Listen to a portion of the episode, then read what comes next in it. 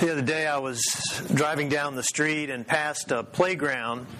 And as I looked out on the playground, there were just kids. It was one of those beautiful days, you know, we had this past week uh, where the kids were outside playing and running. And you could see some of them were on different parts of equipment out there. Uh, but I, my eye caught this particular group of kids that looked like they were um, just having a blast. They were on one of those merry-go-round things, you know, where you spin it, everybody gets on it, and you spin it, and they were just going around. And as I looked at that, uh, Uh, it brought back a lot of really bad memories. Um, I remember being on one of those, uh, and this isn't a story about my brother torturing me, uh, although he probably has done this to me before. But I remember uh, in elementary school, a bunch of us got on ours, and we were going around and having a good time, not going too fast. You know, you know what happens if you go too fast, right? Uh, some kid always goes flying off, um, or you get sick. But that's what happened to me. We were on there one day, and I think I was probably in first grade and this big bully fifth grader came along. And uh, he was causing trouble and picking on kids and doing all kinds of things. Well, we just kept on playing and doing our thing. And the next thing we knew, he started to spin us around. And uh, we thought, well, that's nice. You know, this bully fifth grader is helping us spin around. We don't have to get off and keep it going. Uh, but he kept spinning and spinning and kept going faster and faster. And it was one of those deals where, you know, you just lose all context of everything. And uh, there were kids throwing up, there were kids falling off, there were kids crying. And then you could hear this bully guy laughing as he was spinning us around. But one of the things that I figured out um, on that merry-go-round was that if I could focus my eye on one particular thing, and I don't remember what it was, maybe a tree or something that was out beyond us, but if I could just stay and, and keep looking at that instead of going around and around with my eyes, then I was going to be a lot better. I was going to be able to survive and not throw up like the rest of the kids on the merry-go-round. And uh, that worked for a little while, but sooner or later, uh, I, even I got sick. But it was great to have something to focus in on, a focal point that was off in the distance. Today, I want to talk about a focal point because we get into those merry-go-rounds of life all the time. And maybe this past week, you were on one of those. You've been spinning around, and maybe it's because of your own doing. You thought, well, this will be fun. I'm going to take on 10 more things in my life and I'm going to have them all going at one time and it'll be great. And then you find out it's only making you sick. But then maybe somebody else comes along in your life. It's not of your own doing. You are just having a good time, and somebody comes along and just messes it all up. And they get your life into a whirlwind. We've probably been in both of those camps. Sometimes it's us, sometimes it's other people, sometimes it's just circumstances of life that throw us for a loop. Well, I want us to think about how is it we can survive that merry-go-round? How is it that we can make it through life when everything around us is spinning? And what God reveals to us is a focal point. He gives us something to look at off in the distance. And really, it's not that far away. He gives us Jesus to be able to consider. And we've been looking at all of these uh, different things that God reveals to us. Uh, going back on January 11th, as we began the first Sunday after Epiphany. Again, Epiphany means what? What God reveals. It is the uncovering or uh, taking something that was hidden and making it apparent. And we talked about how Jesus did that with a son or how God did that with a Son. He gave us um, Jesus so that as we looked at Jesus, we could see the Father. And there is this perfect revelation of God in human flesh in the dirty trough of Bethlehem. But then a calling, and we considered how God reveals to us a calling. Are you still living in that calling that God has given you? As God called uh, Samuel Samuel kept thinking it was Eli, but it was God. And Eli says, Go, sit, and the next time you hear that voice, respond to it. Samuel, God is calling you. And sure enough, he was right. And sure enough, it is right that God has called you. Doesn't matter who you are, doesn't matter where you've been, God has called you. Have you seen that? Has that been revealed? And then mercy. We all need mercy. And we thought about Jonah. Remember Jonah? Jonah was uh, spat out by the, the big fish uh, because he was running from God's call in his life. And God says, No, Jonah, you can't run from my call. And I tell people that all the time if they come and say, I think God's calling me to this. How do I know for sure?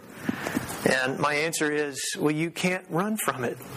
Doesn't matter if you deny it or not. You can't run from what God has called you to do. At least you can't run for long.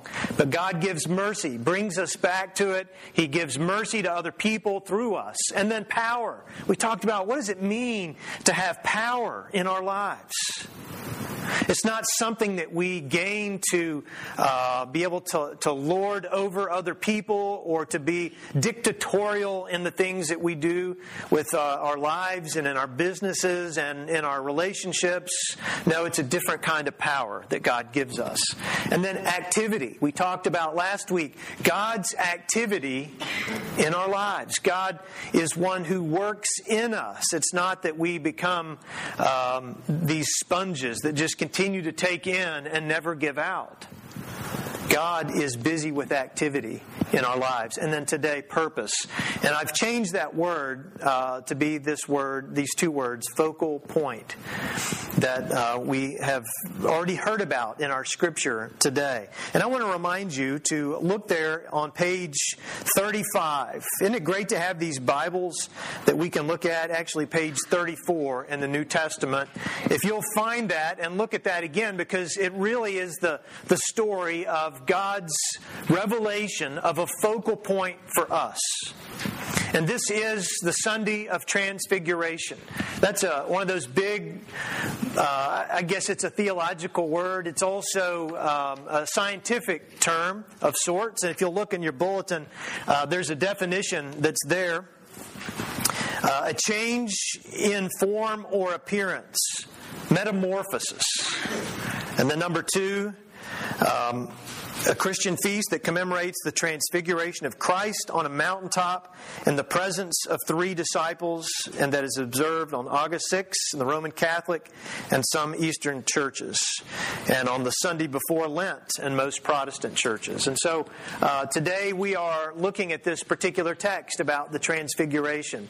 And I hope that this picture, this will stay in your mind as you uh, consider what we're talking about today, because this is a, uh, an image image, or this was a memory that was inside of Peter, James, and John. As they would go throughout the rest of their lives, they would think about what they saw as a focal point on top of that mountain. And you could see them there at the bottom. Well, I believe that God wants to give us a similar experience that Peter, James, and John had. He wants us to have this same kind of focal point that is in our minds and in our hearts as we continue on with our lives. And that is indeed what God reveals to us. He does this, first of all, as we see in their lives, by getting us to a, a scenic overview of sorts. He takes the disciples and they are progressing on, they are moving ahead, they are traveling together. Jesus is busy teaching them, and they're tired. And we see again in, in the Gospel of Mark, there is this immediacy, there is this sense of urgency. There's always something that's going on with uh, the disciples and Jesus but they're tired at this point. So Jesus says, "Okay, we're gonna we're gonna take a rest. We're gonna uh, cool our heels. We're gonna get something to eat. We're just gonna sleep a little bit." But not all of us. He goes and taps Peter, James, and John on the shoulder and says, "I want you guys to come with me." I'm sure they're thinking, "Jesus, we're tired." We can't go anywhere else with you. We've been doing all of this stuff and casting out demons, and we've seen you uh, say all these uh, things to people where you, you just have all these people following you now, and we're having to feed them, and we're having to take care of them, and, and we're having to uh, kind of protect you a little bit as we go along here. He says, No, we've got something to do. I want you guys to come with me, and we're going to climb this mountain. And they're probably asking Jesus, Well, why, why would you ever climb a mountain? And Jesus says, Because it is there. Right? That's okay. No one laughed at that. Uh, but uh, we're going to climb this mountain together. There's a scenic view up at the top, and I want you to come with me. Well, what about the other disciples? Don't they have to go? I'm sure Jesus just said, Well, it's not a matter of having to go, it's getting to go. You three are my key leaders. You have demonstrated that, that you're willing to do whatever to follow me. And so I want you to come away from them for a while. Come with me, let's go up to the top. And I'm going to give you this great overview of what my life is all about. So they go up to the mountain, um, and as they go, uh, let's see, let's go back one more.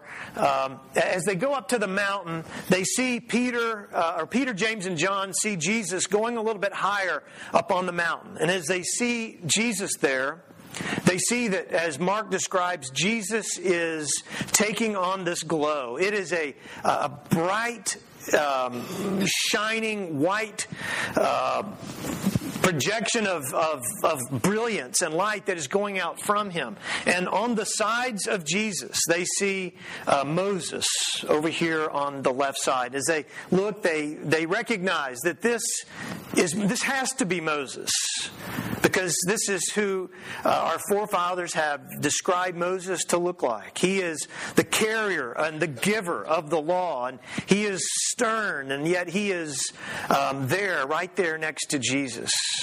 And then over to the other side, they see Elijah, and they recognize this is the great prophet.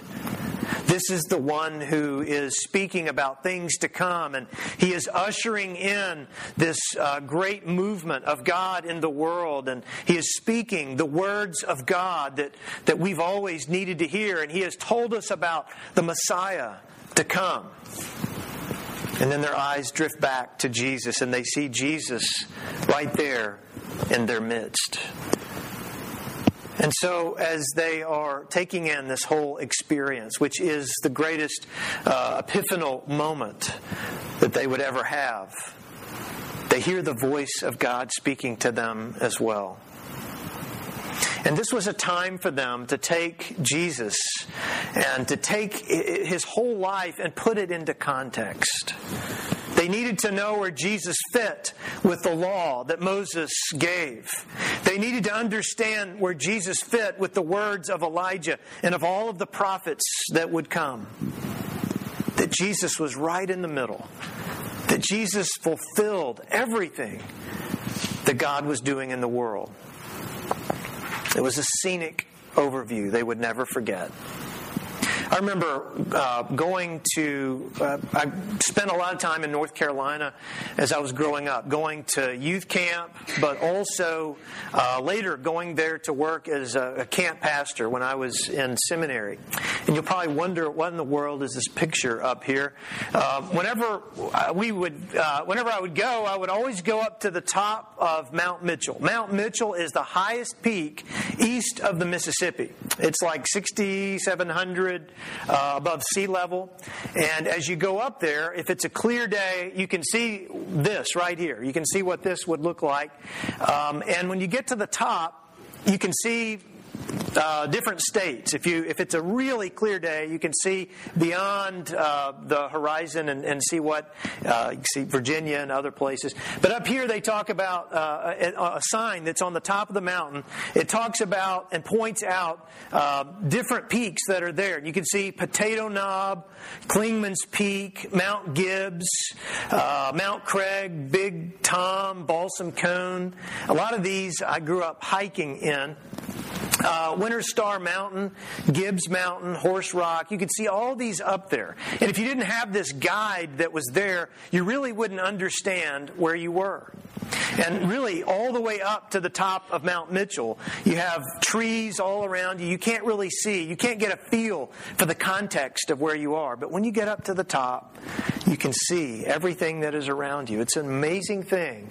And it's awesome to, to get that context of where you are. This is what Jesus intends for us to have. He intends for us to be able to go to this great scenic overview, to see something that our eyes have never seen before, and to behold the glory of Christ. But for us to understand where Jesus enters the picture.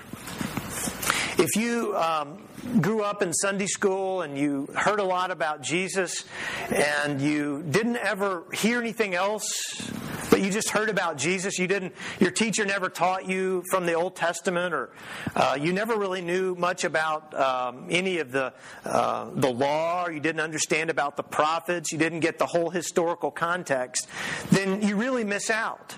You don't understand where Jesus comes into the picture. And I've heard people say, well, I don't really want to read, I don't like to read the Old Testament. It's too hard to read and it's, it's full of violence, which it is. It's, it's full of all kinds of weird stories and things that happened. And, you know, I just would rather read the New Testament. We are New Testament Christians, and so we just want to hear the New Testament. And if that is how you view things, then you're missing all of the context around Jesus. You're missing where Jesus enters into the picture. And I'm afraid a lot of us are like that. We're pretty uh, mindless Christians, aren't we? We don't study what Jesus is really all about. We don't understand the historical context. We don't understand the things that were going on in the world of Jesus and, and prior to Jesus entering into the world. We don't get that. And so we certainly can't understand where we are today. And we need to go beyond that. We need to allow God to reveal to us the things of Jesus and, and the things that uh, prefaced Jesus and certainly the things that he entered into. Where are you with that today? Are you allowing God to take you to that scenic overview? Are you studying? I mean, even maybe reading Leviticus or reading Deuteronomy or all those other very hard words to spell. What about Hosea or uh, Zephaniah? Um, Malachi. I keep thinking about Malachi. Uh, I had a professor who said he was the Italian prophet, Malachi. Malachi. Read those sometime. Find out where Jesus is in the midst of all of that. Or Ezekiel. Read these books and you will find Christ written in the midst of them. And you'll get the context.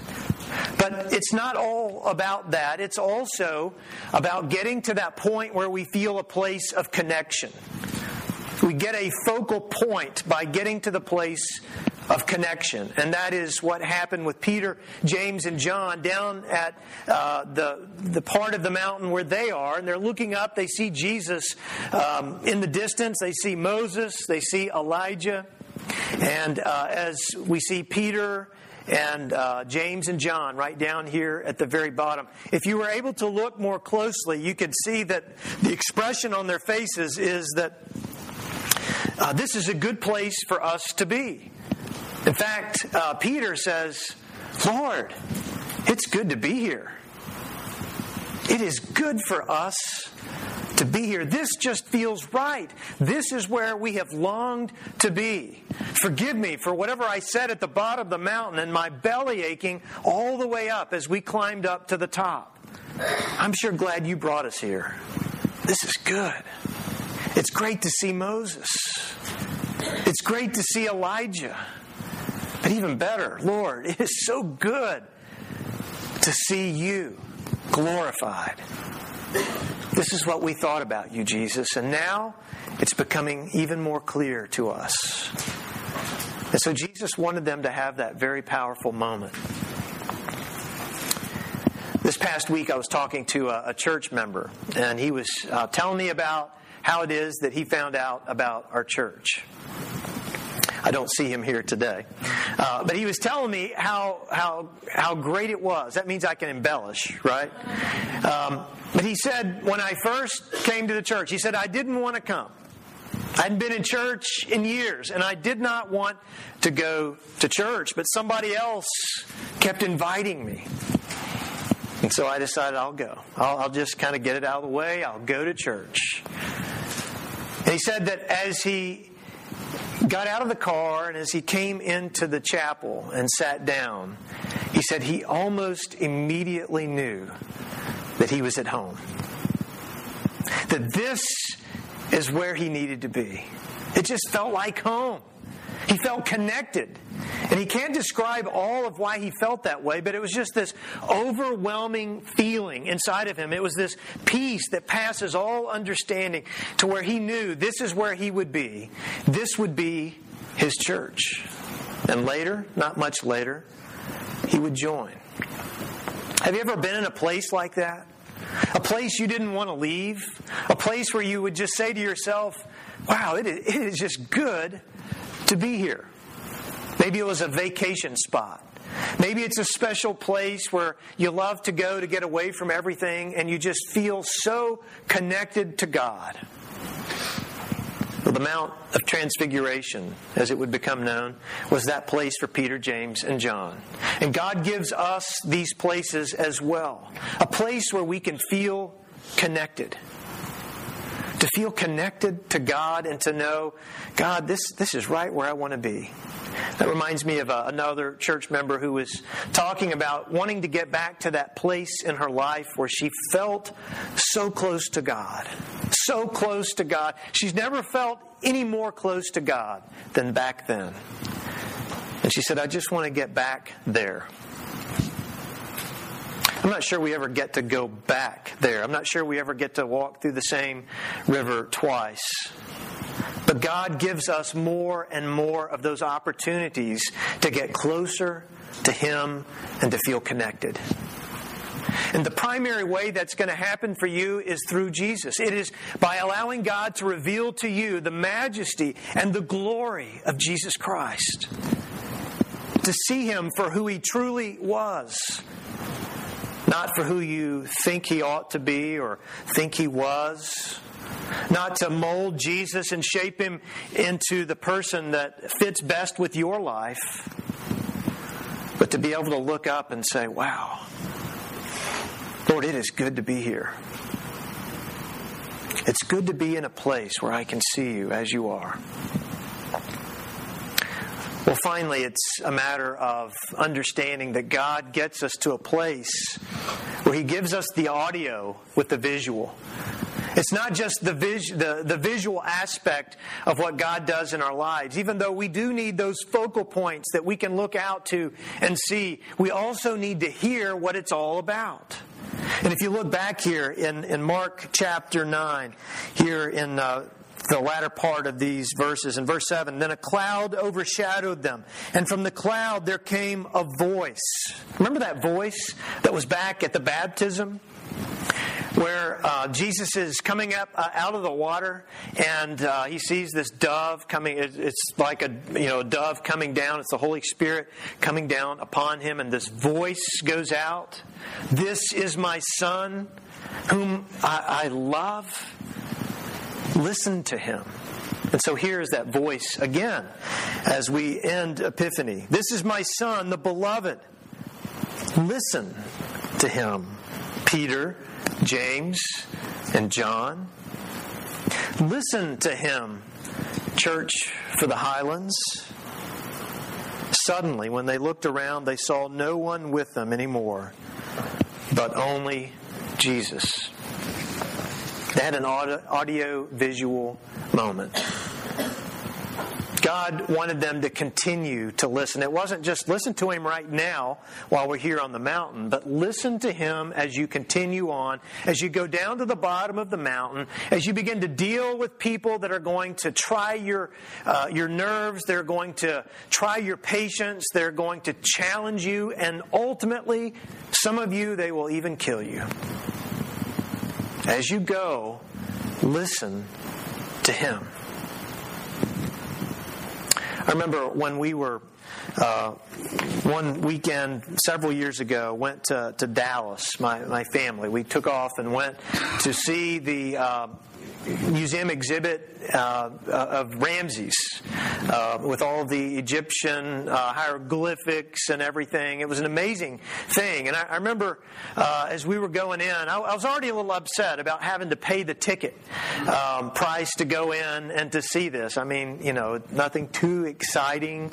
Uh, a couple of mummies and, you know, a bunch of gold and stuff that they found in pyramids. I mean, you know, it was it was great, but it you know wasn't that exciting to be able to. Um, make me want to pay the extra money to uh, to go see it. But I did. I relented. I gave in. Went to do it. I thought this will be a great educational opportunity for my kids.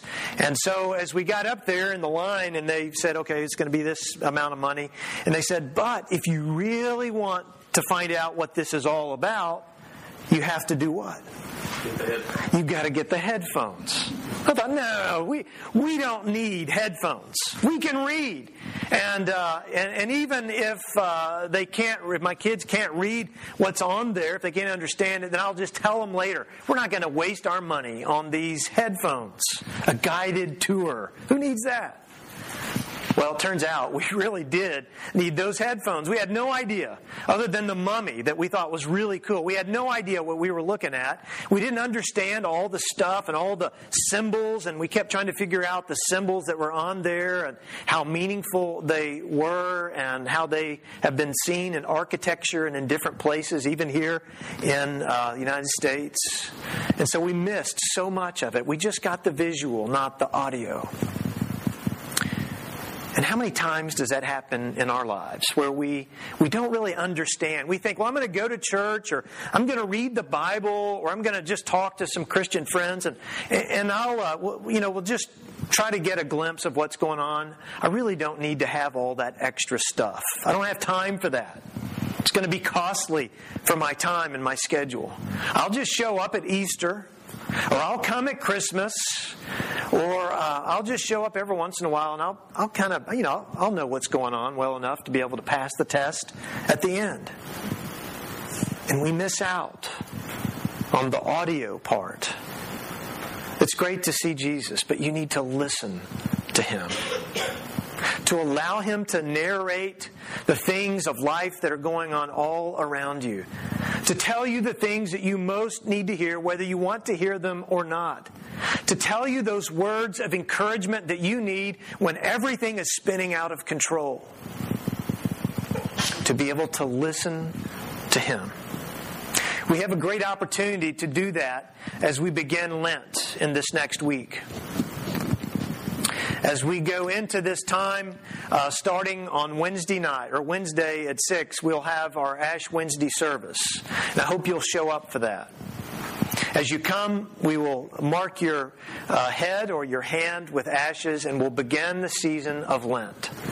And as we go through those 40 days, we will walk with Jesus, beginning with Jesus in the desert. And then we'll talk about taking a step of orientation, a step of application. We will step into salvation.